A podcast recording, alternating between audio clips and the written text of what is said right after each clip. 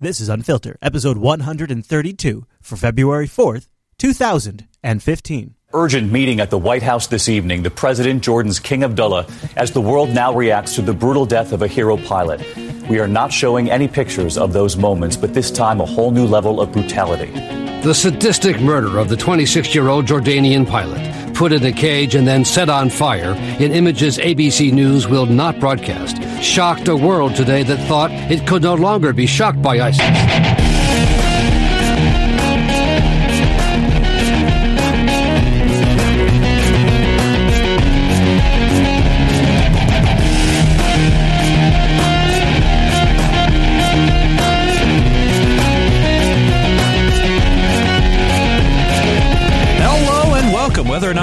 Talking about, say, internet, ISIS, ISIL, or anything that begins with the letter I, welcome to this episode of Unfiltered, Jupiter Broadcasting's weekly show about the news that you shouldn't be walking, watching instead of walking. My name is Chase, and that's Chris over there. Hey, Chris. Hello, Mr. Nunes. It's good to be here on episode 132 of Jupiter Broadcasting's weekly show. And uh, yeah, you're right. We got a whole like range of stuff Yes. we're going to start with. Uh, ISIS is going to be a big topic today. ISIL, Chris. Dash. Uh, and then uh, also, we're going to have to talk about the net neutrality stuff that came out today. Internet, that's another I. Boom.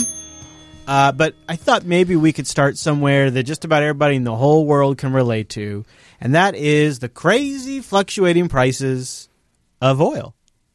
I know. Have you been noticing they're going back up a little bit? Yeah. I, I heard, I saw there was like a, a spike, a big spike. yeah, and uh, I feel like your unfiltered show ha- has all of the resources at hand to help explain what the heck is going on with the price of oil and where it's going to be at for a little bit. So that's where we're going to start today. Right. Then we'll get into then right after that we'll get into net neutrality. So Chase, Yes, uh, sir. if you were at the pump recently, Yeah. you may have noticed the prices have increased, and uh, this spot Hmm. covers that. Gas prices are creeping up this morning. AAA says the average price jumped to $2.07 overnight, and it is the eighth straight day of increases. The spike comes after prices fell for a record 123 days. So are the days of $2 gas over? Anthony Mason is with us. Anthony, good morning. Good morning. Gas prices going to go up? Well, I think it's inevitable that they are going up. And I mean, you know, we've had this seven months essentially of free fall, and it's felt really nice at the pump, but it, you, you knew it had to stop somewhere. And it looks like I don't pump my own gas. Oil finally is trying to find a bottom here. And, and it's, you know, got down as low as $43 a barrel, with- went above 50 yesterday. How high back up, that's not clear, but there has been a paradigm shift here. We're going to have cheaper gas. Mm-hmm. Not as cheap as it's been the last couple of weeks, but we're going to have oh, oh, cheaper gas for the next year. You know, the, cheaper gas for the next year. Uh, now, uh, look, well, you'll break down why some of this isn't. It's so it's such fail. The estimate by the Energy Department is it's going to be $2.33 for the year. That's fully more than a dollar a gallon lower than it was last year. So we're ahead. Does it represent any kind of change of decision by oil producers? I don't think so yet, Charlie. I mean, one thing is clear the lower Now, that decision would be: Are they going to stop producing since there is too much oil in the market? Yet nobody is cutting back production. What Charlie's really asking is: There is is the price is going up because somebody has rumored that they're going to cut back production? Exactly. That's Yep. what he's really Yeah, asking. You're right. Yeah. prices means, you know, the energy companies are cutting back. Uh, the, the Energy Department still estimates U.S. production will go up again this year, even with that. Wow. But but you are seeing, you know, you're seeing cutbacks in investment, you're seeing cutbacks in production, and you're going to see layoffs if you haven't already. So what's behind the increase? Well, I think really what you're seeing at the moment is shiftovers in refining. So this is his explanation as to why the price of oil is going up. Oh, you know, shiftovers and maintenance, which this is always a line that gets tossed Every, around every year. I know, I know. Every year. Well, you know, we have some Yeah, refineries we're down gonna for maintenance. we're gonna bust that myth uh, in the next clip. But here, let them finish. areas. They do a lot of maintenance this time of year. Oh, yeah, There's a yeah. big strike going on. We'll talk about more in, in, a, in a minute. And actually, it's in our local area, too. All right. The refineries are saying that that's not affecting their production yet. I, I think really what you're seeing is there that there was so much momentum down, it had to stop at a certain point. And you know the, the- what the market's been trying to do for the last couple of months is figure out what the new price of oil is. U.S. production has soared in the last six years. It's gone from five million barrels a day to 9.2 million. That's changing the whole the whole paradigm in the rest of the world. All right, so let's uh, stop right here. So the price of oil, he says the price of oil is kind of going up because of changeovers and maintenance. Uh, this is something I want. Th- this clip uh, comes from last week. I, I, I pulled it from last week's overtime folder and moved it into the news because it happens to fit. And if you listen carefully, you'll see that uh, the price of oil and what it's going to be for the next year was recently decided at a meeting. And that's pretty much now that meeting's over. They've all gone home. And guess what? The price of oil is going to exactly what they discussed at this meeting. Ah. The snowy slopes of Davos, Switzerland are far removed from the desert sands of the Middle East, but it's events in that region that are dominating the agenda here at the World Economic Forum. Mainly the plunging cost of crude. With oil prices at better than a five year low, we'll look at the impact this will have on the region's producers, but also the relief it provides to the region's importers as well. Marketplace Middle East is looking at both sides of the oil debate. So this was recorded. Yeah, I know, right? this was recorded about two weeks ago for CNN. They don't play it on their uh, main. Uh, I don't think they play it here in the states, but you can get on their Years ago, national. One of the key issues in this Swiss Alpine Valley was the threat of peak oil, the inability to find new energy reserves. I, Barack Hussein Obama, do solemnly swear U.S. President Barack Obama took the oath of office, promising to do something to reduce America's dependency on foreign crude.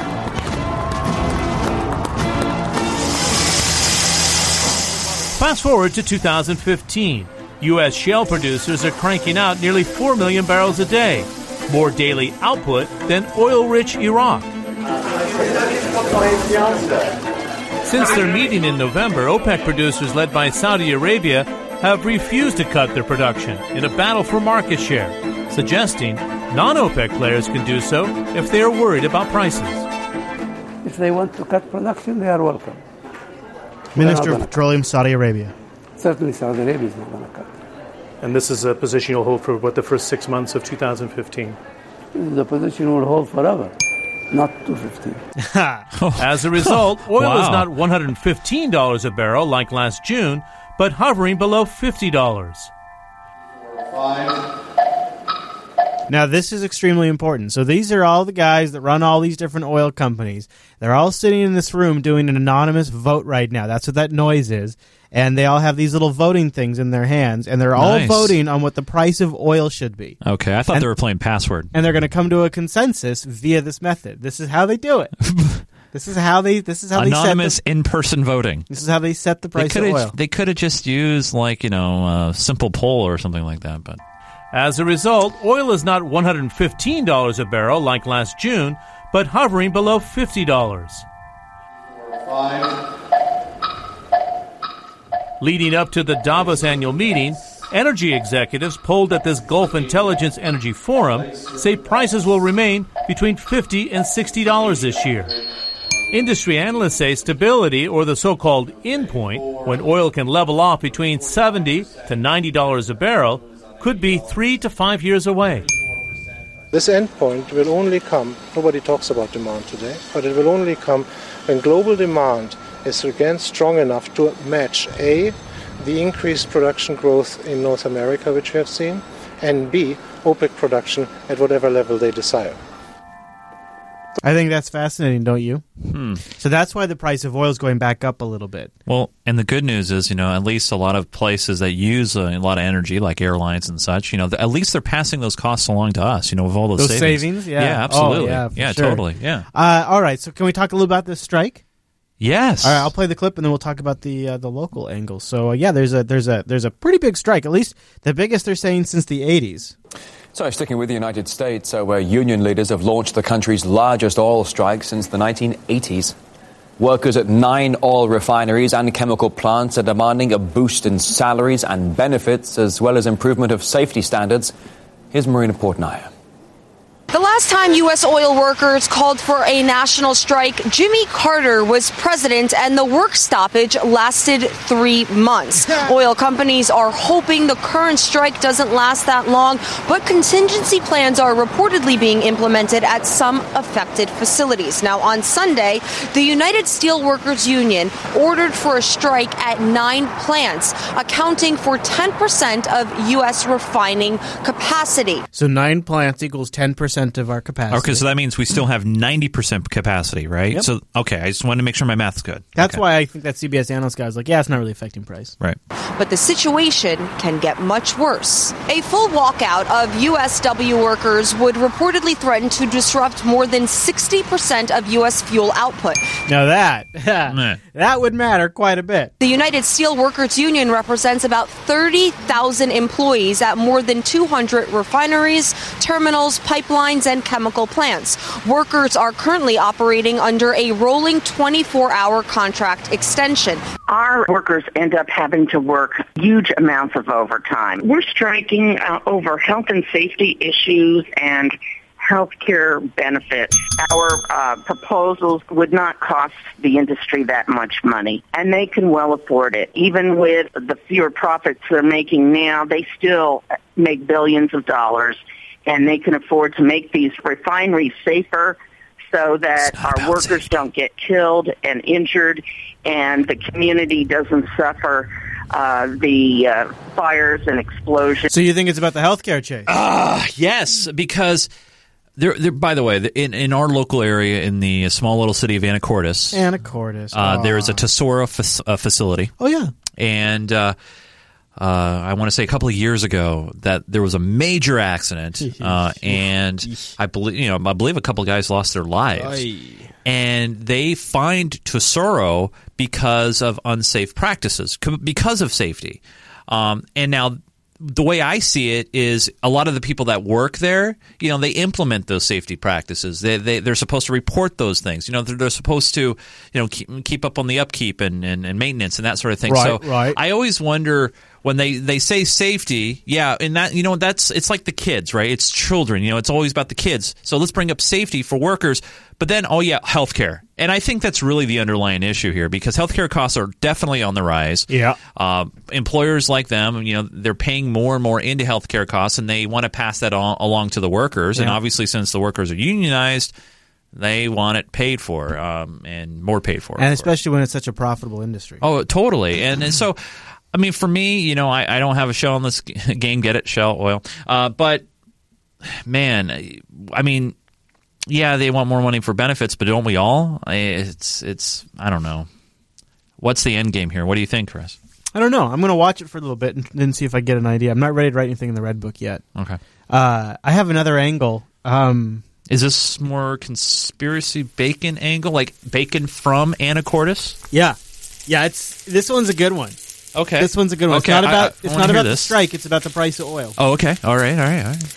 So uh, I, I wouldn't have really put a lot of. Uh, I, I heard a little bit about this, and then then I saw this article on the New York Times today, and then I started thinking, what if this is true? What if what if this is really happening? And the article goes like this: Saudi is using the price of oil as a lever to pry Vladimir Putin to drop support for Assad. So are you following me on all this? So Okay. Saudi Arabia is trying to use the price of oil as a bargaining chip with Putin to get him to pull out support of Assad.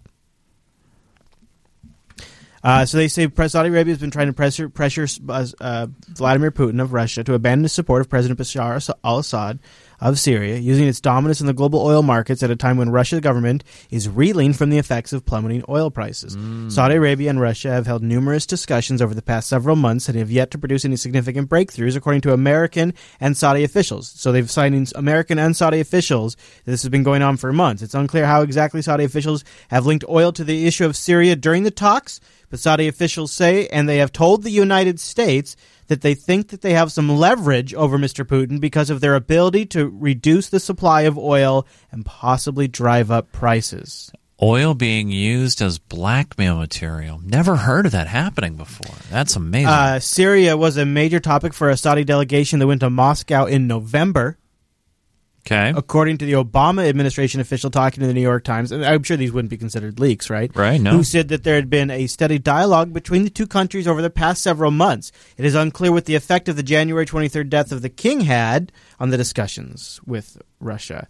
Uh, the monarchy has about 733 billion in savings that they can pull from in low risk assets abroad to ride out the low cost of oil in Only Saudi Arabia. 733 billion. No, that's their yeah. I mean, so they, they think they can ride it out for years. Yeah. uh, and they say so they can ride out like they can they can bankrupt the the uh, the shale and fracking oil producers in North America. Yeah. Uh, the Saudis have offered economic incentives to Russian leaders in return for concessions on regional issues like Syria in the past. This isn't the first time this has been. This isn't the first time this has happened, but never with oil prices being so low. So it's unclear what effect, if any, the discussions are having. While the United States would support initiatives to end Russia's backing of Assad, any s- success by the Saudis to cut production and raise global oil prices could hurt many parts of the American economy. Wow. Of course, now Saudi Arabia at the same time, these are quotes from Saudi Arabia. And at the Yeah. same time, they'd say, "Well, we'd never use global politics to set the price of oil. We'd never do that." No. but we do have some leverage with Mr. Putin. But that's not political. Yeah, isn't that weird? That's very weird. Isn't that interesting? To your very face interesting. a little bit, yeah. So uh, that sounds. I agree. It sounds messy, and I have all of the notes in the uh, show notes. If you guys want to check that out, go to jupiterbroadcasting.com. Uh, all right, so let's talk about net neutrality. Yes. nothing's happened yet, No, we we. but your buddy My good friend Tom Wheeler, chairman of the FCC. You guys met uh, when you worked at Nielsen and were hanging out at Comcast, right? That's right. And Yeah. then I met him again when I laid in his driveway uh, to push the net neutrality stuff. Right, Right, right. Yeah. Uh, and you did that topless, if I recall. I, I did. yeah. Yeah. Uh, so this, I want to play a clip. There's no nobody in the mainstream media as we're as of today is talking about this. I did catch one source, Bloomberg, Hmm. and I thought this was interesting because they took it from an angle of like money and cost. And uh, so, who they're interviewing, they don't really set it up very well. Who they're interviewing is this Internet Association representative. He's like, they're like, they're, this is the company that like Apple and Twitter and Google and Facebook all got into, like, and Netflix all got in on to like pressure the FCC to, to go for Title II. So he's from that group, and the Bloomberg guy is kind of a skeptic. He's more of a free market guy, and he's asking questions. So we're kind of jumping in part way into this conversation. But I'm going to play this to get a set up, and then we're going to talk about net neutrality. And Chase, if you get bored, just let me know. and We'll bail. Uh, Michael, this is a huge deal. I don't care if you don't care about technology. I don't know if the, those people are alive, but this is a big deal because the government is saying uh, that, that essentially that this service should be available to everyone on an equal basis, and, and private companies should bear the cost. This, uh, if you use the internet, you should care about this, and we're definitely encouraged by the approach that the FCC is taking here. Uh, why? Uh, well, we've asked So for. he's the CEO of the Internet Association, Michael Beckerman. He is. You'll probably be hearing more about him because he's the guy that has the financing of all of the major tech companies. We want to make sure that there's no blocking. So any website you want to visit, as long as it's legal, you can get there. Uh, there's no throttle. Yeah, I know. Yeah, that's a key word. Let me play it back, and then we'll talk about it because I think people need to understand that part because this is actually in the this is in the language. For is we want to make sure that there's no blocking. So any website you want to visit, as long as it's legal, you can get there. You notice a little mm. smirk on his face when he says that, by the way? Yeah. As long as it's legal, you can get there. It's legal. As long as it's legal, you can get there. I don't know. Yeah, uh, that is very concerning, isn't it? Because uh, what if uh, the Unfiltered show is deemed illegal because we are playing copywritten content? Now, Right. we would sit here and say, no, no, this is fair use. This is news coverage. This is discussion. We're playing this under fair use. But they could say, oh, no, we don't think it is fair use. And depending on who decides if it is or not, the Unfiltered show could be deemed illegal. Well, I actually ran into a fair use issue. I uh, we were uh, last Saturday we were doing the Minecraft show, and uh, I don't know if you heard, but Conan was in talks with Mojang to do a uh, discussion, uh, uh, the whole show in Minecraft style. Oh, yeah. Really cool. So we played a clip from Conan, him talking about Minecraft, and then. Uh, you know how they make fun of things. They actually did a clip of Conan's show in Minecraft. It looked very cool. So we used it, fair use, news, instantly in i mean literally within the minutes i had the video was taken down from youtube now here's the the good the good news and bad news. That is fast isn't yeah i mean it was instant. Because you know content id right? You know it just you know scans it and picks it up. Well usually you dispute it. They can take up to 30 days to you know counter it or approve it or whatever. Oddly enough instantly it, within the dispute after i filed the dispute back they released it which I was a little shocked That does ha- that has been happening more often for me. Which is good, but I, I've seen some companies will sit on it for thirty days. Yeah, oh, yeah, yeah. And, and then by then you've already lost Oh, all yeah. your YouTube oh, yeah. juice. Oh yeah, oh yeah.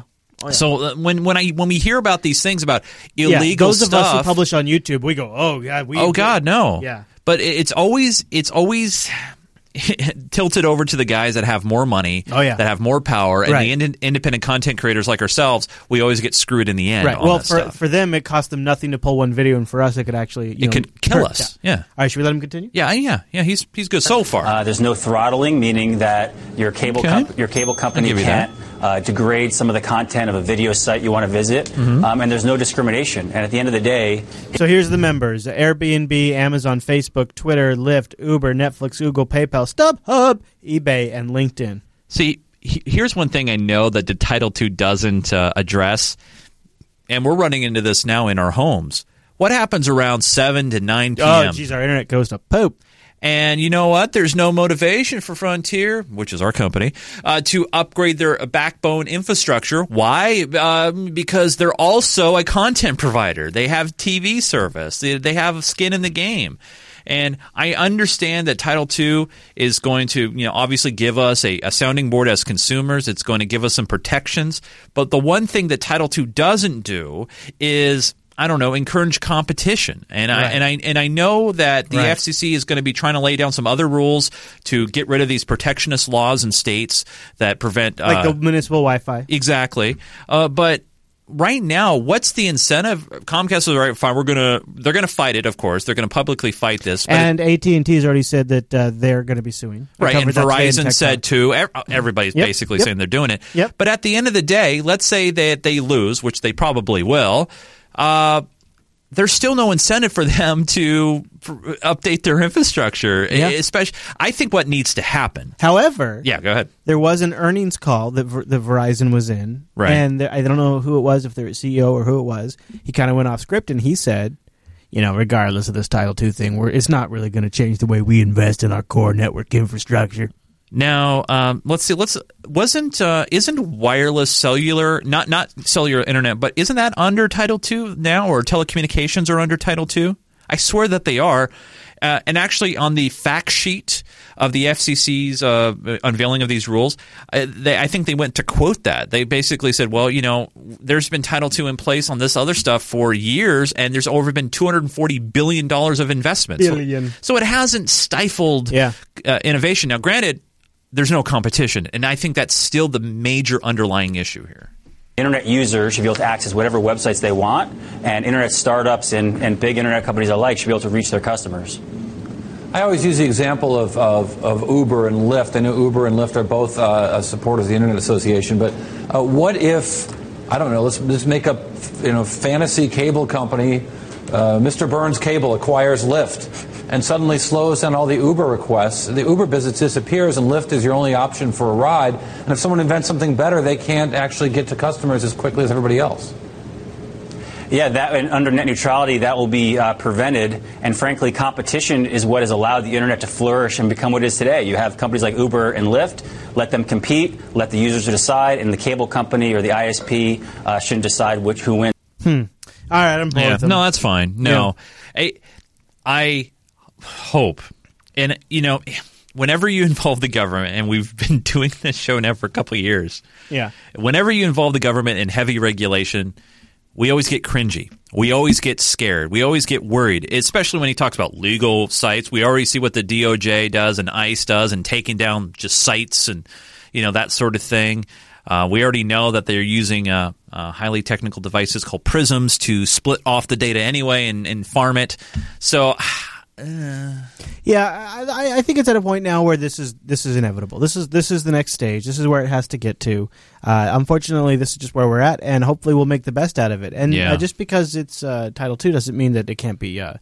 Maybe they could update. Uh, they're not going to update Title Two, but we'll just see. We'll follow it. This is all early. We don't even have final details yet. Yeah, that's true. That's But- true. Uh, well, they have a summary sheet. It is out there. I don't know if we have a link in it uh, or not. we could drop that in the yeah, but it, the the summary sheet's out there. And by the way, in a in a hundred handed way, I don't know if you heard, but like the Republicans, you know, they're trying to sneak their own bill through Congress to kind of dumb down and take away some of the authority the FCC has in implementing Mm. Title II. Yeah. They wanted actually a preview of these rules, Mm. and uh, uh, Tom Wheeler said basically, no. I mean, we've never done it for you. We've never done it for Democrats or Republicans. Why, why should we do it now? Should be a good old fight, shouldn't it? This is gonna be a good fight. All right, we should make a red, red book prediction on this.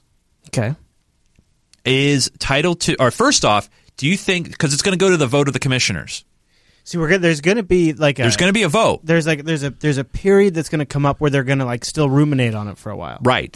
But but the thing is, the vote comes on uh, February 26th, for- right? February 26th, Yeah, I believe. yeah, yeah. So, Chris, Yeah, yeah, yeah, yeah. Yes. Wheeler will share his draft regulations with four other FCC commissioners this week, with a final vote set on February 26th. So, Red Book prediction, Chris. The rules won't be finalized until the FCC votes. The commission's two Republicans are expected to vote against the rules, but either of the two Democrats, Jessica Rosenworcel and Mignon Clyburn, could push for alterations. So, will the rules pass as they are? Oh no no no no no no. Okay, so they won't pass as they no, are. What do you no, no, no, No, no, no, no, no. They never do. Never No, no, no, They no. never, never do. Okay. They never do, Chase. They All never right. do. All right. So All what? right. okay. So what you're asking me is, All right. What I'm asking you is Are these rules ever going to pass? Are they going to pass? Yes. They will pass. Title Two passes. Title two will pass I'm gonna write- officially. I'm going to write CF. Okay. Title Two passes. All right. Oh, I'm, I'm missing it up because I'm on the spot right now. I- hey, no, no, hey, uh, passes. Why we need a digital red book. uh, Yes. But I'm not going to say in whole. Right. And uh, I don't have a timeline yet. All right, where you got Chase? Put it down in the book here. We will. I'm going to be. I'm going to go drastic because I think that's what a red book prediction is for. We will not see any effects of Title II regulations in 2015. Period. Whoa. I think with all the lawsuits and all the crap that's going to happen, Okay. I'm going to say no Title II. Do you think it could make it all the way to the 2016, like become like an election issue? Yes. Oh, totally. Easily. Easily. Uh, especially since Obama kind of dropped the ball on it for his first six years of his presidency. So I'm going to say no Title II in 2015. That is. Okay. I mean, there's. I. I. I- really. That's a good one. I like that. I like we I'm- have 2 I'm- contrasting. Yeah. That's. That's what I'm going for. Yeah, you know, and it's interesting you do that because I can't pin down in my, in my red book prediction when I think it would pass. Right. Because obviously, my biggest worry here on this is if the if the law, you got to think about the play here of the ISPs. Oh, I mean the content providers. Uh, I think what they're going to do is they're going to get this lawsuits going. And I don't think they're going to all happen at once. Maybe Verizon will do their Oh, thing, and then right. AT and T will do theirs, Yes. uh, and Yes. then Comcast will do theirs, and then by the time all these things happen, hey, it's 2016. Who's running for president? And it's going to come up in the debates. That's what I think is going to happen. Wow, dude, I think you nailed it. I think you nailed it. I think your red book prediction's way better than mine.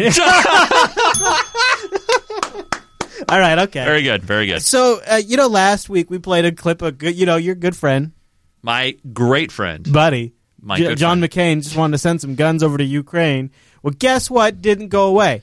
You, you know what? We got to, you know, what we should learn by now on the Unfiltered show. When McCain goes out on the uh, Sunday news circuit and he says stuff like that, that means that's what we're doing now. right? So uh, here is a little bitty on uh, sending some guns into Ukraine, and the question was: is isn't isn't there a peace treaty in place right now that that would technically violate? Now, the U.S. may provide military support to Ukraine, a move which the U.S. State Department said would not violate any peace agreements. President Obama has included resources to confront global challenges in his 2016 budget proposal. RT correspondent Gayane Chichakyan has the latest on the U.S.'s intentions to arm Kiev.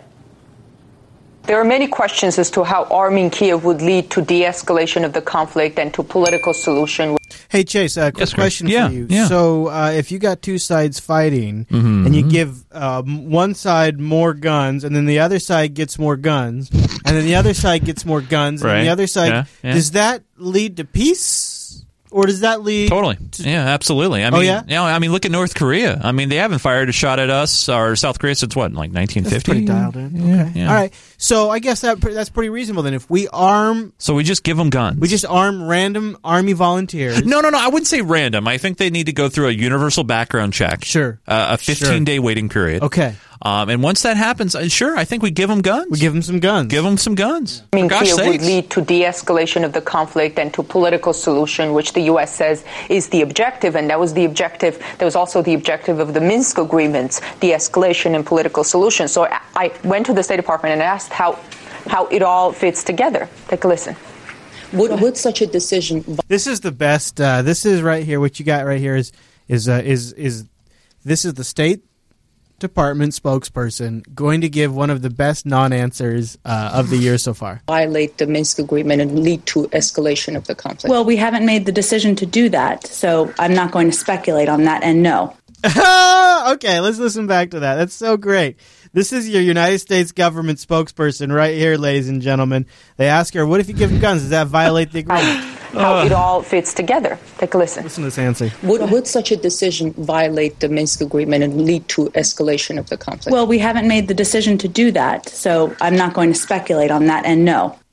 Well, the U.S. State Department uh, spokeswoman went on to clarify that the U.S. is not signatory to the Minsk agreement, so technically cannot violate them. But she said that the U.S. intends to uphold the spirit of the agreements, and apparently she does not think that arming the Ukrainian government in the conflict would undermine that spirit. Now, aside from um, discussions to arm Kiev, uh, President Obama has just presented the budget for fiscal year 2016, which includes resources to confront quote unquote Russian aggression. Take a listen. It supports our troops and strengthens our border security. Okay, that seems. I like. Okay. All right, that you know, one. I like the troops, and I like border security. I'm big on that. Okay. But you know what I don't like? Hmm. Russian aggression. Oh. And it gives us the resources to confront global challenges from ISIL Oh, I still ISIS- got to mention ISIS, Mr. President. Uh, dash, dish. To Russian aggression. Oh, Grr. Russian aggression. Russian aggression. So you mean the? You you think he's talking about Crimea, or do you think he's talking about the separatists in Ukraine when he says Russian aggression? I, I, I think he's got Ukraine on his mind. It has to be, right? That's like one of the biggest things out there. Gives us the resources to confront global challenges from ISIL ISIS. to Russian aggression. Well, the question that comes to mind is whether the U.S. is laying ground for confrontation with Russia, and, and also how exactly is Washington intending to use those resources. I asked the questions. The State Department spokeswoman said that the U.S. is not confronting Russia, but that it's confronting Russian aggression. She said those are different things. That was RT correspondent Gayane Chichakyan. I thought that was a good report Now, the U- overall. I thought that was kind of interesting. So there you go. We're going to send some guns over to Ukraine. Kind of fair and balanced, would Uh, you say? And you know, Shep, Uh, my good friend. he wondered. He asked the question to uh, Wes Clark, who is apparently back in the media now. Wesley Right. Clark. Yeah. And uh, he asked the question. well, Now, hold on, uh, Mr. Clark. Uh, if we send guns over to Ukraine, won't like every other time we send guns somewhere, won't those guns go all over the place? And if we send them to Ukraine, well, that's our NATO allies. Those are like our buddies right there. And if the guns go all over the place, those are our buddies. Like, what about that? Gorbachev uh, expressed a, a concern that, that this might might spread. Your level of concern that if we do arm the Ukrainians, if it doesn't go as well as we had hoped, that other that our NATO allies in that region, and they're right there, get involved, and then we're drawn in. Of course, that's going to happen. right? Of course, that's what's Well, going to what- happen. so so is that I'm what- just some dumb is that- podcaster in the Pacific Northwest, and I know that's what's going to So happen. so is that what Wesley's going to say here? Is he is he just going to is he just No. going to say yes? No, but I still think he's great presidential material. Anyways, Shut up, Wesley. Well, I think that if you arm the Ukrainians now, you can stop this from spreading. I think it'll deal a setback. Mr. Putin is still playing a game with his own people at home. He's denying that Russian troops are even in there, and yet we have clear evidence of that. And they've died by the hundreds in fighting in Ukraine. He's covered up their their funerals and so forth. And and so um, this is still for him deniable. And if he's um, given a sharp rap on the nose by the Ukrainian military, I think he would seek a diplomatic way out of the conflict.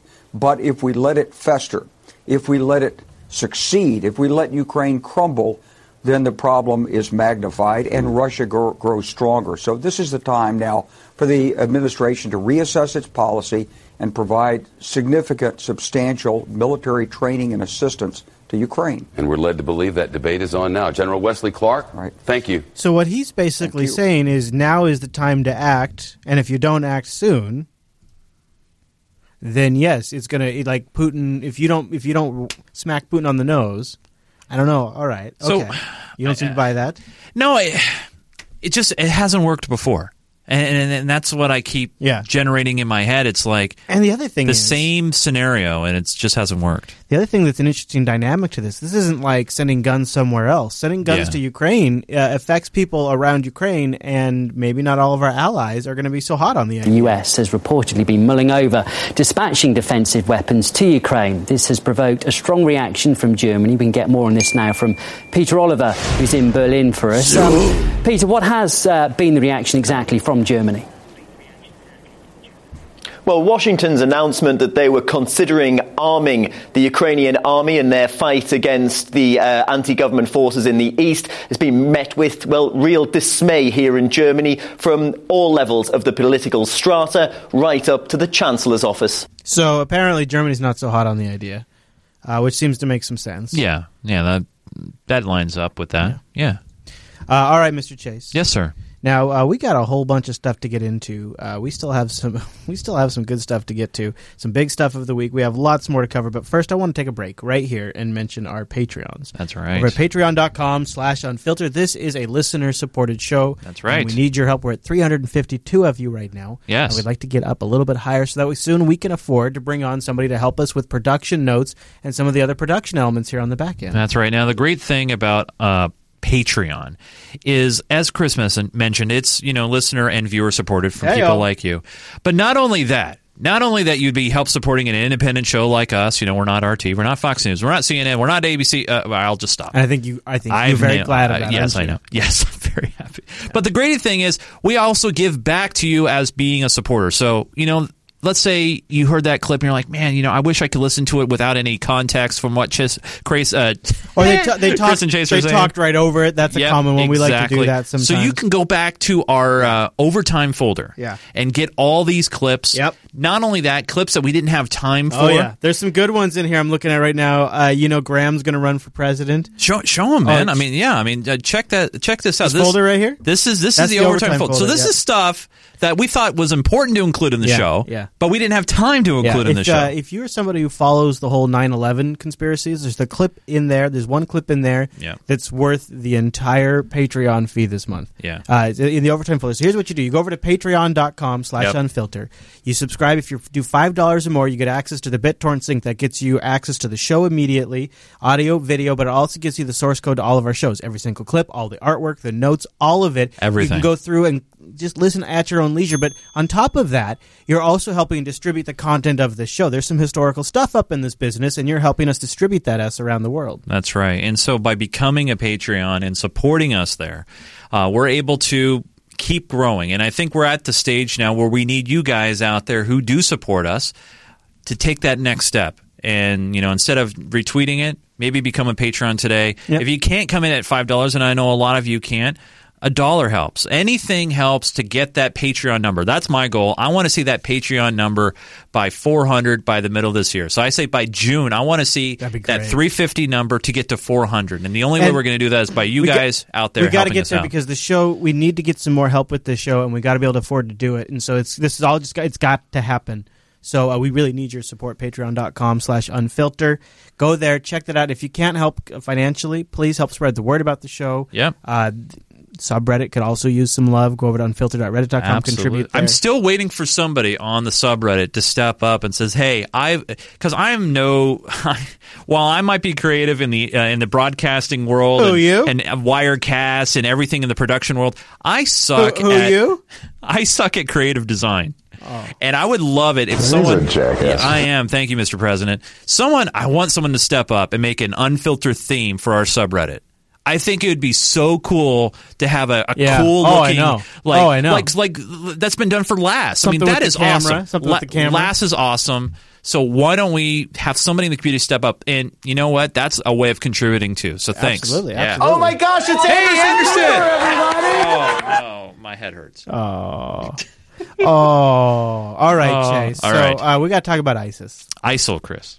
Dash. and uh, you know, because we're American Yanks, we like to be obsessed with things here at the homeland. Yes. So uh, as we start our coverage of ISIS this week, of course, we've got to once again obsess, worry, perhaps maybe even to an unrational extent, be concerned about ISIS here at home. Have you seen people in the U.S. coordinating to launch an attack We have seen individuals collaborate, of course. in the U.S. Yes. So, are there ISIS cells in the U.S.? Are there ISIS cells ISIL. in the U.S.? There are individuals that have been in communication with groups like ISIL uh, who have a desire to conduct an attack, yes.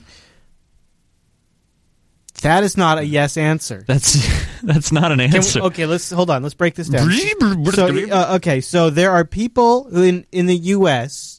who have been in communication. Individuals, individuals. There are individuals in the U.S. who have been in communication with groups like ISIS. Like, yes. With groups like ISIL uh, who have a desire to conduct an attack, yes. Well, But he did que- say he just said yes at the end. He just yes. Her question. wow. That are living in the U.S. right now. Correct. Mi- Michael Steinbach, the head of the FBI's robust counterterrorism division, says in many cases these groups are a few individuals who are loosely associated. I I think the term sleeper cell is, uh, is overly simplistic. I think the threat is much more complicated, much more diffuse.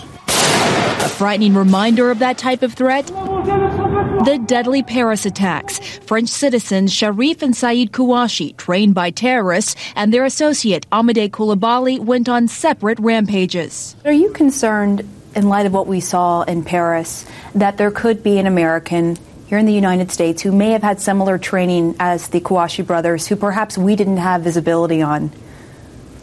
Of course I am. Uh, I'm, I'm worried about individuals that we don't know about that have training. I'm worried about individuals that just see what happened uh, in Paris or in other countries and want to uh, follow with similar uh, acts. So the logic is, uh, I see Oh, something. My head hurts when he talks. Bec- it hurts when he talks because there's much more. I think, in my opinion, higher threats.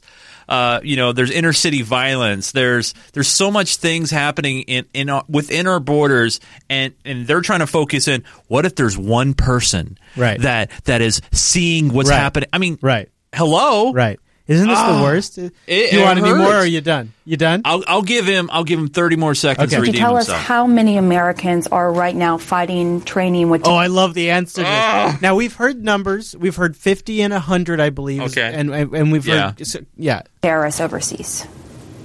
I I won't. I won't discuss numbers. I won't discuss specific numbers. I'll say that uh, the FBI, in partnership with the uh, intelligence community, we track several buckets of uh, individuals. Are you not telling us buckets, Chase? what, what kind of answer is that? Buckets. Buckets. Yeah. All right. So, so Chris, um, say uh, I have some pennies. I have some pennies, and you know what? Could I you want put those in some buckets, Chase? All right. I'm going to bring you some buckets of pennies, and in your mind, how many how many pennies is that? Uh, a couple of hundred, really. I don't know though. I right. just- I mean, what does that Could even be 50, mean? yeah. What does that mean? the number because you're not willing Says that to, or bushels. because you don't feel confident that we know all the Americans who have come and gone? The answer is both. I'm, I'm not telling you a number because I don't want to tell you a number. Because he doesn't And have a I'm number. For sure, uh, underestimating the true number. We know what we know, but there is a number that's greater than that that we don't know, just like our European partners. There was a case, Abu Salha, the All right, I'm done. Uh, thank you. Yeah. Yes. Uh, but you, if you like, like Chase was saying earlier, if uh, you if you want to hear the whole clip, it is in the overtime. And, and, and by the way, thanks to the chat room. I mean, yeah, there's much more serious issues in our country, like uh, drunk driving, heart disease, mental health, obesity. There's many pharmaceutical abuse. There's so many issues. So, uh, do you Ah. remember the uh, Japanese uh, ISIS uh, beheading video we Oh, yeah. last week? Yeah. You know what? One thing we didn't mention is that was happening right around a time where the new leadership in Japan is really trying to justify expanding the Japanese military, making modifications of their constitution. Oh, I didn't realize that. Yeah, so it's really interesting the timing of the beheading video landed right around when all of that's really at its political apex and you could you could he could have used some support Yeah, yeah, yeah. so That's very interesting. so you heard about the Jor- uh, the Jordanian pilot that got burned, right? Yeah, yeah. It's interesting because that happened while he was here in the U.S. Yeah. They suspect he was actually killed maybe a month ago, but the video came out while he was meeting with Obama in the White House. And in Jordan, there is a lot of pressure by the people to stop fighting ISIS because they're killing fe- fellow Muslims. Right. And in fact, the pilot who died, Yeah. his father was a vocal critic of Jordan's involvement in the fight against ISIS. Isn't this interesting? So, anyways, let's play this clip to bring us all up to date. Just food for thought while we watch this clip. Now, Islamic State has released graphic footage showing the latest execution of a hostage. Jordanian pilot Muath al Kasasbeh was burned alive while trapped inside a cage. Now, Jordan has confirmed the killing. The death sparked fury in the country over the government's failure to free the captive.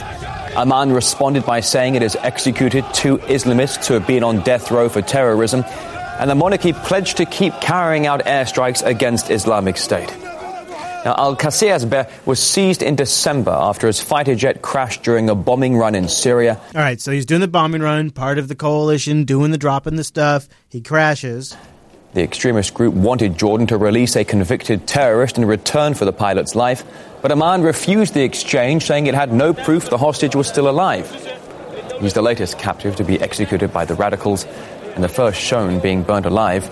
Dozens of others were beheaded. Yeah, we will keep you updated on this story both on air and online. You can always get some of the latest details. So, uh, I, what do you think of uh, Space Cowboy's point in the chat room? Uh, so, and and the Intercept also made the point. Uh, here was the Intercept's headline. Let me find this real quick and tell me what you think about this, Chase. Okay. Right. Uh, so uh, the uh, uh, the Intercept says that uh, burning victims to death is a common practice. Wow. The U.S. does it. Really? The most immediate consequences of drone, of drone strikes, of course, is injury or death. The missiles fired from drones kill or injure, injure in several ways, including incineration. Hmm. Now, do you think when ISIS burns one pilot, we burn down families with drones? Or Well, at least I mean, remember, I mean, even going back to the days of what Vietnam, we were doing napalm, right? I mean, we we've been burning for a while, um, so that's not outside the realm of possibility for sure. Uh, when you, when so, you think about uh, SM says that's like comparing drone strikes to chopping off limbs one by one during torture. I don't. What? I don't. I don't get that. Yeah. I don't think it is. I don't think it is an equivalency either.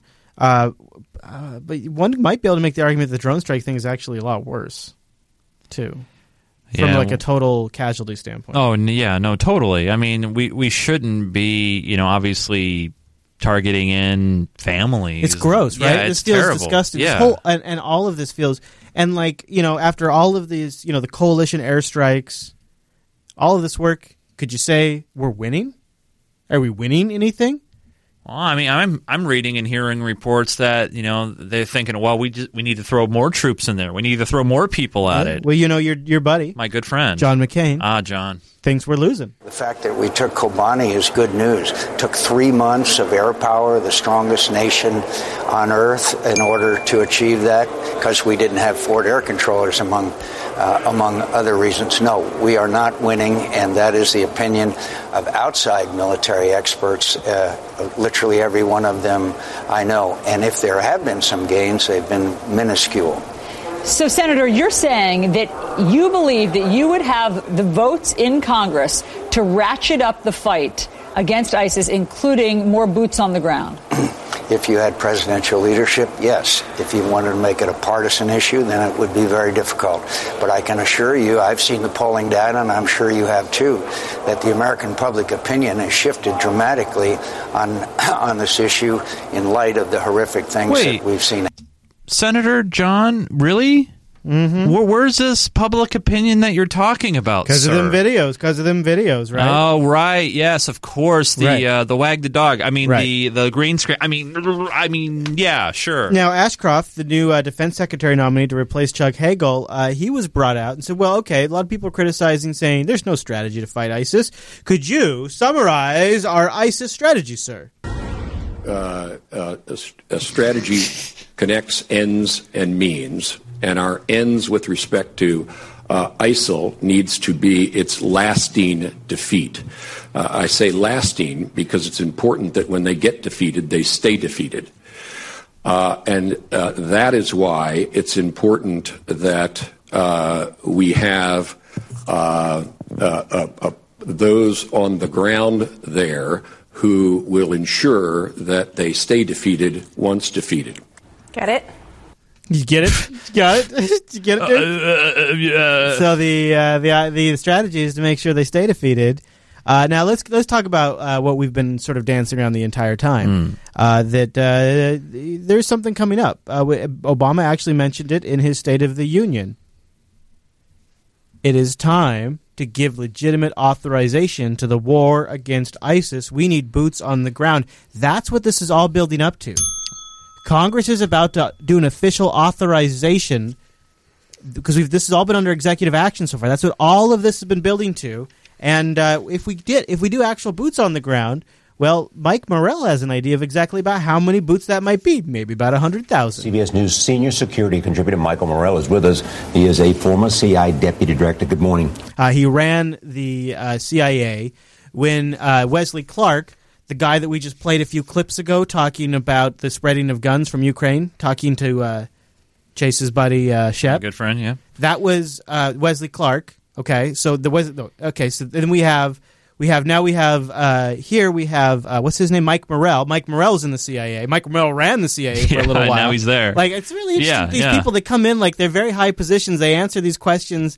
You got to wonder what else is going on here. But so Mike Morell answers uh, some of the tough questions about fighting ISIS. Good morning. Two questions first. What is ISIS trying to accomplish here by doing this? And secondly, what possible response can there be that will be effective? Charlie, I think what ISIS is trying to accomplish is two things. Um, one is they're trying to send a message that they will not be intimidated by the high technology that is being used against them. A lot of clips of F-16s in this video. Um, so I think they're saying, you know, This is such a common narrative we hear so often. bringing this high technology to bear against us. And then they're trying to intimidate, which is what they've been trying to do all along with these beheadings. What can be done in response? Not much. Um, unless the coalition is willing to put more ground troops into Iraq and possibly into Syria, there is very little we can How do many to ground respond. troops would it take? So, how many ground troops would it take? Um, now, I find this whole thing really, you know, they, they hate us for our freedoms. They hate us because of our technology. But they, they use the same technology to make some incredible videos that we uh, always give attrition to. And we're always freaking out because they're supposedly stealing the technology out from underneath us. Um, by the way, Chris, uh, I pulled out the red book. I don't know if you noticed, but uh, way back in episode 116 of the Unfiltered program, uh, we predicted that there will have be boots on the ground well. in Iraq in early 2015. So I, I, I, you know, obviously we didn't say against whom, but obviously because and then Oh, back ISIS will be then, part of that. It'll be- it'll be ISIS was remember ISIS was was making their trek towards Baghdad. Remember, Right, and we were we were Yeah. tracking that. So, uh, so yeah, here Yeah, it they'll is. there. Here, I, I'll even show them. Now we have the camera uh, close by. There it is. There's the red book. Uh, There's the red book prediction right, right there. Yeah, boom. There you go. All right, so uh, he's about to answer the question: uh, How many troops do we need on the ground? There is very little we can How do many to ground respond. troops would it take? I think it would take 100,000. and that will simply wow. does not exist here, and it doesn't exist in the, in the other coalition countries. Why doesn't it exist there? Um, it exists. I'm, the other coalition countries being Western Europe is what I'm primarily talking about. Yeah. The U.S. has the most powerful military in the world, and we're joined by some of the most powerful forces in the region to get rid of ISIS. So I think a lot of people look at this and say, why can't we get rid of them? And also, there is now there is still a 26 year old woman that is being American, woman that is being held by them. What will we do? Um, you know, there's two two possible things we can do here, right? One is go after the leadership, um, take out the leadership. This is a hierarchical organization, a small leadership that would make a difference. That is very hard to do because you have to know where they're going to be at a particular time. That seems like total bullshit from everything I've read about them. That they're really well distributed out. That they that they kind of just act on their own. That they're Yeah. not. even- I mean, and they're not connected. And you know, it's like, oh, I'm going to go and join ISIS, ISIL, um, Yes. and I'm just going to go to the recruitment post and Yeah. just go. No, it doesn't work like we that. do have a funny video about uh, the 17 year old girls that uh, have tried to join ISIS in the overtime folder. That takes very, very good intelligence. That's being worked on, but there's no answer today because if there was an answer today, we would have done it yesterday. Um, the other is what I talked about earlier: is to put troops on the ground, and there is not a stomach for that. Would we be willing to spend $10 billion in, in terms of uh, to induce somebody to talk? Um, to talk and tell us where Yeah, somebody is? yeah. Sure, I think the United States would be willing to spend a lot of money and a lot of resources to find this American woman, for example. Um, and I'm sure that everything is being done, but it's difficult to do. Hmm. Hmm. Ten. Oh, I'm sorry. A hundred thousand troops is what he said it would call. Hundred thousand. Hundred thousand. Neat. You know, and I always wonder. You know, obviously with uh, the military facing deep cuts on personnel and Oh, that's going. positions That's and out money. the window. No, that's out no, the we, window. we cannot afford at this juncture, Chris, to make those cuts. We need to make sure we reinstitute that funding uh, for the years to come because we have to fight this war on ISIS, Chris. Got to. Uh, can I show you? I want to show you a little bit of this video. Um, it's a little better for those of you watching the video version, but uh, hopefully you'll get a little bit on the audio version. Uh, this is one of the towns uh, that uh, we have dropped bombs on to get it back from ISIS. This is the success story that they just referred to in that last clip. I want to give you a little idea of what success looks like when we win against ISIS. An ABC News exclusive. Where those strikes, it would seem, have helped drive out the terrorists. Tonight, one ISIS stronghold now deserted, ISIS fleeing. And ABC News, the first American team on the ground, giving us a first hand look at what's left after those U.S. airstrikes. ABC's Alex Marquardt showing us what he found. Today, we enter the gates of Kobani to get a rare look at the front lines of America's war against ISIS. Look at that. This once bustling Syrian city now has craters 15 feet deep, unexploded shells scattered everywhere. This is what the aftermath of four months of heavy fighting looks like. Entire city blocks leveled to the ground, and all around destruction as far as the eye can see. The empty streets unnervingly quiet. Around some corners, the stench of death hanging in the air. More in the overtime folder if you want to watch it. But yeah, that's what that's what success looks like. Looks pretty bad, doesn't it? So Chase, I think with that funk above us, it is time, my friend, that we End end on a high note. on a high note. Time to end on a high note, Chase. Yes. yes. We have a few things to cover. Uh, should we start with this clip of the Surgeon General talking? Yeah, this is this is something that I discovered earlier today, and I swear I should have made a red book prediction on this. Yeah. because I would never have dreamed in my wildest imaginations that the Surgeon General of the United States of America would come out and say these things. Mr. Surgeon General, while we have you here, I wanted to get you on the record about whether you support the legalization of marijuana and what concerns do you have? Well, marijuana is an interesting story that's unfolding in our country right now, and I, we have, you know, had a long history of discussion around the benefits and, and risks of marijuana. We have experiments that are going on in many states right now, where medical marijuana has been legalized, and in at least a few states where it has been legalized even We, for we know all of use. that. We want to know your mm-hmm. position. Wow! What is going on with Nora? Nora, Look at her. When, when you're talking about pot with Nora, Nora takes that serious. You're going to answer me. We've watched a lot of Nora. I have never seen Nora push back like that. Boom! Boom! That we want to know your position, Mr. Surgeon General, with all due respect. Yes, well, I, my position is that we have to we have to see what the science tells us about the efficacy of marijuana, and I think we're going to get a lot more data on that. We have some preliminary data showing that for certain medical conditions and symptoms, that marijuana can be helpful. So I think that we have to use that that data to drive policymaking, and I'm very interested to see where that data takes us. Dr. Vivek Murthy, we thank you doing your first live interview with us here on CBS. Good to Thank see you Thank you so sir. much. Thank Uh, you. shortly after this interview, the White House administration took the doctor out back. I'm going to go see if I can find that. I'm so proud of Nora. It's where it has been legalized. It was even really for We know all of that. We Oh, want to yeah, know your position, Mr. Surgeon General. All of that. We want to know your position, Mr. Surgeon General, with all due respect. Good for you, Nora. Keep it up. Wow. Keep it up. Now, if you could do it from other things that actually matter, that'd be really good. uh, we also have quite a few things to cover in uh, the uh, the show notes. Uh, one one thing I just wanted to touch on is uh, the Silk Road mastermind, Ross Ur- Urbicht, I think is how you say his name. Uh, he has been found guilty on all seven charges. Just play a quick clip about the uh, Silk Road mastermind, uh, just to kind of uh, note this moment that happened today. You know, this is, is such an important victory, I think, for the feds uh, because they were really holding Silk Road, which was known as the eBay of drugs, if you would, and all bad things, up as an example. Um, the fact that they got uh, a conviction here, does that serve as any kind of deterrent to future websites that are trying to do similar things? Yeah, I think absolutely a lot of people um, were watching this case closely. Uh, it does serve as, I think, a, a victory for uh, for the FBI to show that even in the parts of the web where you really think you're operating anonymously, that there are ways that law enforcement can get to you. But he made a few mistakes, though, right? I mean, because there, there are ways to operate fairly anonymously uh, on the internet. He made some pretty rookie errors, right? Yeah, that's what the uh, that's what the FBI was saying during the trial. They were able to uh, to trace him to a Gmail account. There was um, there was some question about exactly how the FBI got access to the Silk Road servers themselves.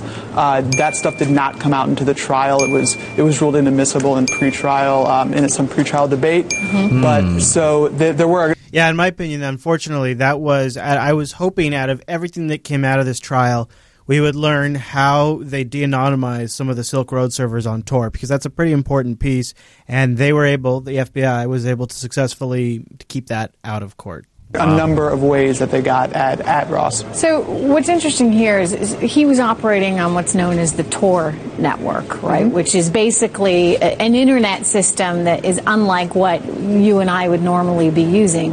It's a much more anonymous system, actually created by the government, um, and people can go on this and operate pretty much anonymously using. Uh, currency payments like Bitcoin, for example, which I know you've done a lot of reporting on, Matt, um, so that it, it's easier to sort of transact in this parallel universe without a lot of oversight.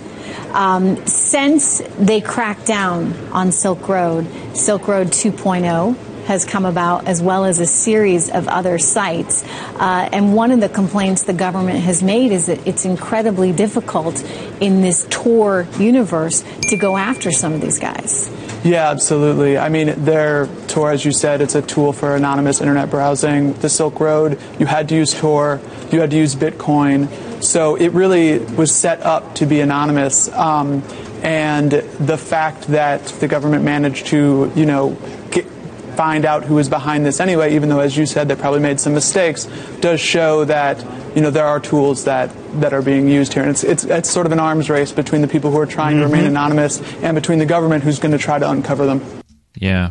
That being said, you know, I, I, I really still think in, you know, being anonymous and, and having the ability to use tools like Tor if you, you know, want to possibly browse a shady site, you know, to have those abilities to do Mhm. that. And to automatically assume it's used for all negative and, uh, you know, illegal behavior is just, you know, ludicrous in my opinion. Chase, uh, when we first started talking about the legalization of cannabis in Washington State, Yeah. uh, we talked about initially how some of the local cities uh, were like we, they didn't want to be involved, and one of the things we said is if if the state started sharing a little of that money, If they share a piece of that pie, then they'd want to get involved. Right. Well, we're actually starting to see something develop around that now, aren't we? Yeah, so basically, the state of Washington, uh, some of the legislators are thinking that, you know, hey, if uh, we get more outlets out there, more stores out there, and that'll give us more revenue, we're going to return some of that revenue back to those cities. So, right now, there's some bills that have been introduced in both houses in the state uh, that would share a chunk of the marijuana tax revenue with cities and counties, but only if they allow approved marijuana businesses in their jurisdiction. So, for example, in our neck of the woods, there's a few cities out here that said, you know what, we know we know the will of the people, but we don't want to have our city to have that image. Right. Uh, so, you know, they pulled the plug, and then you know they're not doing that. And the state has said they can do that. There's been lawsuits; they've been held uh, held You up. know, they do something like this in Colorado now to some success. yeah. So it makes sense. Not all cities have pulled the trigger on it, obviously, because then they want they, they don't want to be seen as hypocritical, going, "Oh, well, now that you're getting money." But to be fair, you know, a lot of police, you know, they're saying, "Well, if we have to enforce this, uh, you know, and and really enforce the really top end illegal activity of drugs and things, we should be getting a cut of this revenue." And so, And just as a follow up on that DC story where uh, DC had uh, uh, medical marijuana legalized, yeah, right? they had an initiative, and it passed that initiative. it did pass, but then it was defunded. That's right, because in D.C., since it's not a state, all that stuff goes through Congress. Right. Um, and because of that, so They, we got uh, defunded. So what happened? They cut it out. They nixed it from the funding. However, uh, Obama's uh, budget that he has submitted uh, actually refunds it. That's right. Yeah, that's right. Back- it, it, it take, in there. It is the inside there. Yeah, so yeah. you peeps in D.C., you might be getting your recreational weed pretty soon. Meanwhile, here in uh, Seattle, uh, we're celebrating uh, the introduction of uh, the area's first pot vending machine. Ooh, look at that! I don't know pretty. about this. Really? Did you hear the con- uh, the controversy around it Wait, lately? they can sell beverages in Washington State now? Uh, or is that or is that a demo screen? Oh, maybe because if you're just buying the flower, I mean, yeah. whatever. Well, let me let me tell. Well, first, uh, some people, you you know, when you go to a store, sometimes you just want to hassle with anybody. You just want to get in there, you want to buy something and leave, um, and not have to talk to people. so maybe that's what's going on here. But that's true. I don't know if you heard about the controversy, but they uh, in in this machine, um, they put in uh, a strain called Girl Scout cookies. Yeah, I've heard of that. Well, there might be a potential copyright lawsuit from Girl Wow. Scouts of America. Wow, the Girl Scout cookie And- strain's been around for a long right. time. And uh, and actually, a spokesperson I was uh, I was reading an article about that. He's like, you know, there's over four thousand strains. Some called Michael Phelps. Yeah. Some called Girl Scout cookies. Snoop. Uh, there's there's we- a, there's a lot of copyright issues there. and we've never run into an issue. Um, and so they reached Maybe out to the girl. now. They reached out to the Girl Scouts, and right now they haven't commented. Keep us updated, Chase. I would say I, I You're would our chief correspondent on the scene. Okay. I would say this. I would say this. It'd be stupid for the Girl Scouts to say no to this because they got to realize that the more Girl Scout cookie strains that they sell, the more cookies that people can buy. And by the way, uh, support your local Girl Scout troop because cookie sales are just around the corner. That's how we go. Uh, that's how we roll. All right, Mr. Chase, I like it. Ah, yes. It's always good to end on a high note. It is. You know what another good Talking place about cookies. You know what another good place to end at is the unfiltered subreddit page at unfiltered.reddit.com. This is where you can go. Hey, oh, I like it. and submit stories. Obviously, some big stuff in here. Yeah, there's the Uh, Silk Road story. You can read it more on. Uh, also, if you for some reason wanted to watch the burning of that Jordanian pilot, that's linked in there. Yes. It's also in the supporters sync if you want to see it. There's other stuff in the clip too, so it's not just barbaric crap. You know, we need a theme for this page. There's over 1,793 of you who support us on this page. I know there's one out there who's very creative in that, so let us know and reach out. Hey Chase, have you heard about this new communications platform called Twitter? I thought it was called Jitter. Oh, I should check that out. Okay. In the meantime, you might check out Twitter, twitter.com slash Chris LS, where you can Boom. find me.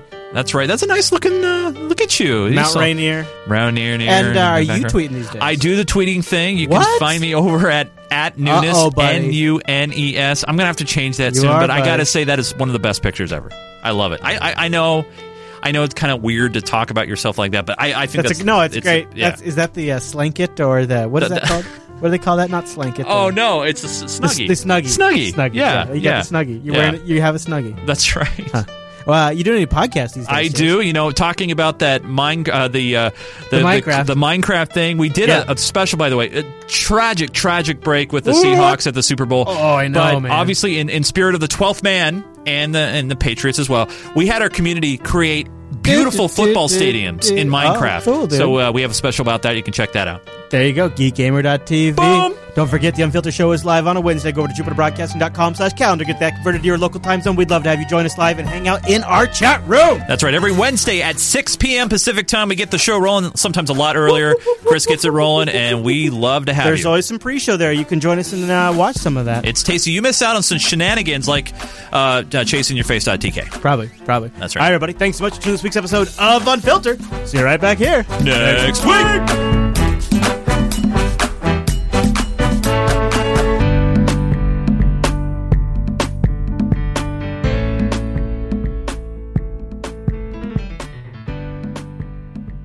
All right, Mr. J. It's going to be a hard one to title, I think. I know, but I know that the chat room is going to come through by going over to jbtitles.com. Wow. And 117 titles. What? Yeah. All right, so now we have a lot of titles. The ISIS next door. We need you guys to help raise one to the top. So now head over there and vote. Yeah, yeah, we got to make this happen. Oil rig. Yeah, I know it. Eric. By the way, I know. Yeah, I know, right, I know right. John. uh, Oil up your guns. He's probably listening in the car. Fire up Air Jordan. All right, jbtitles.com. JBTitles. We got to go both. This is, this is about as serious as Chase. Is it getting more serious than this? Uh, it's serious here in the Situation Room. We are in the situation room, and we need everybody to go boat right now. It's pretty serious. It's pretty serious. So I hurt myself. You hurt yourself? What'd you do now, man? Well, I was uh, wrestling with my wife, which I do sometimes. uh, did did oil was oil involved? No, this was this is this was pre shenanigans. This Oh, was okay. like pre show. Oh, oh pre-show. Oh, okay. yeah, you right. get my drift. You get my drift, right? It's like pre show yeah, yeah, yeah, shenanigans. yeah, yeah, yeah, yeah. Uh, well, so anyways, like I'm climbing over her leg, Oh, I like this. All right, yeah. All right, so you're climbing uh, over her leg, yeah. and yeah. like something twists and like it goes up. It like pushes like my parts up all right, all right. under my rib cage. Oh, thank you for saying that rib cage part because up until that point, I'm it could have showing sounded. you on yeah, my but body. You remember theater of the mind, man. Theater of the mind. showing you my body. So Uh, I don't want to see your body. pushes it pushes it like it like it felt like I popped a rib out, Uh huh. and now I got like a lump. Oh no! And every time I breathe deep and stuff, it hurts. you have a bruised or a cracked rib. Oof.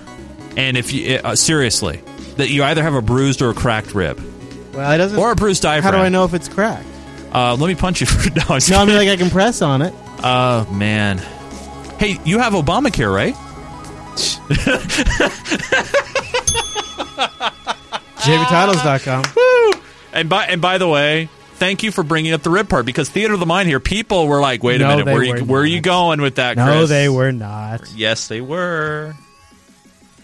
Oil rigged is pretty good. We could go with oil. Is that our lead story? Uh, it it was our lead story. was you know, top t- story? Yeah, it was. I, I'm refer- oh the ISIS next door or oil rig. Both are good titles. I like them both. Yeah, I do too. They're both very very good. Yeah. So I so I tell you what, you guys, Russian we're, aggression. we're going to give you guys a couple minutes here to get your votes in, and then we're going to go with the top vote getter because I think these these are both good. Yeah. these are both good. Yeah. we haven't had this in a while. Yeah, so yeah.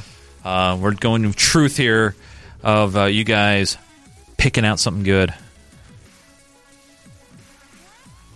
I hope. I hope. You, you know, Chris, with all this, uh, you know, all these, you know, high note stories, and you know, obviously there's a lot happening here in Washington State, and there's a lot happening in Colorado, and there's more states coming up online. You know, Nebraska and Florida and D.C. and California is going to have a vote soon. Yep.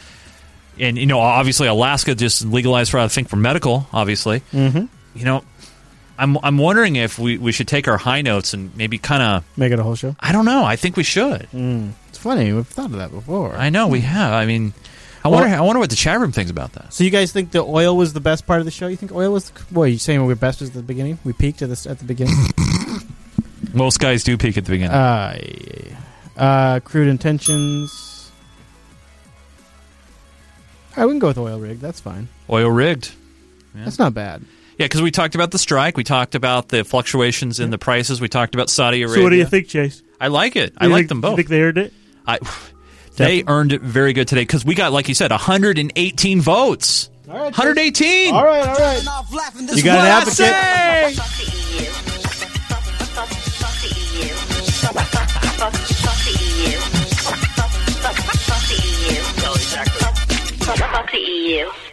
Oh yes.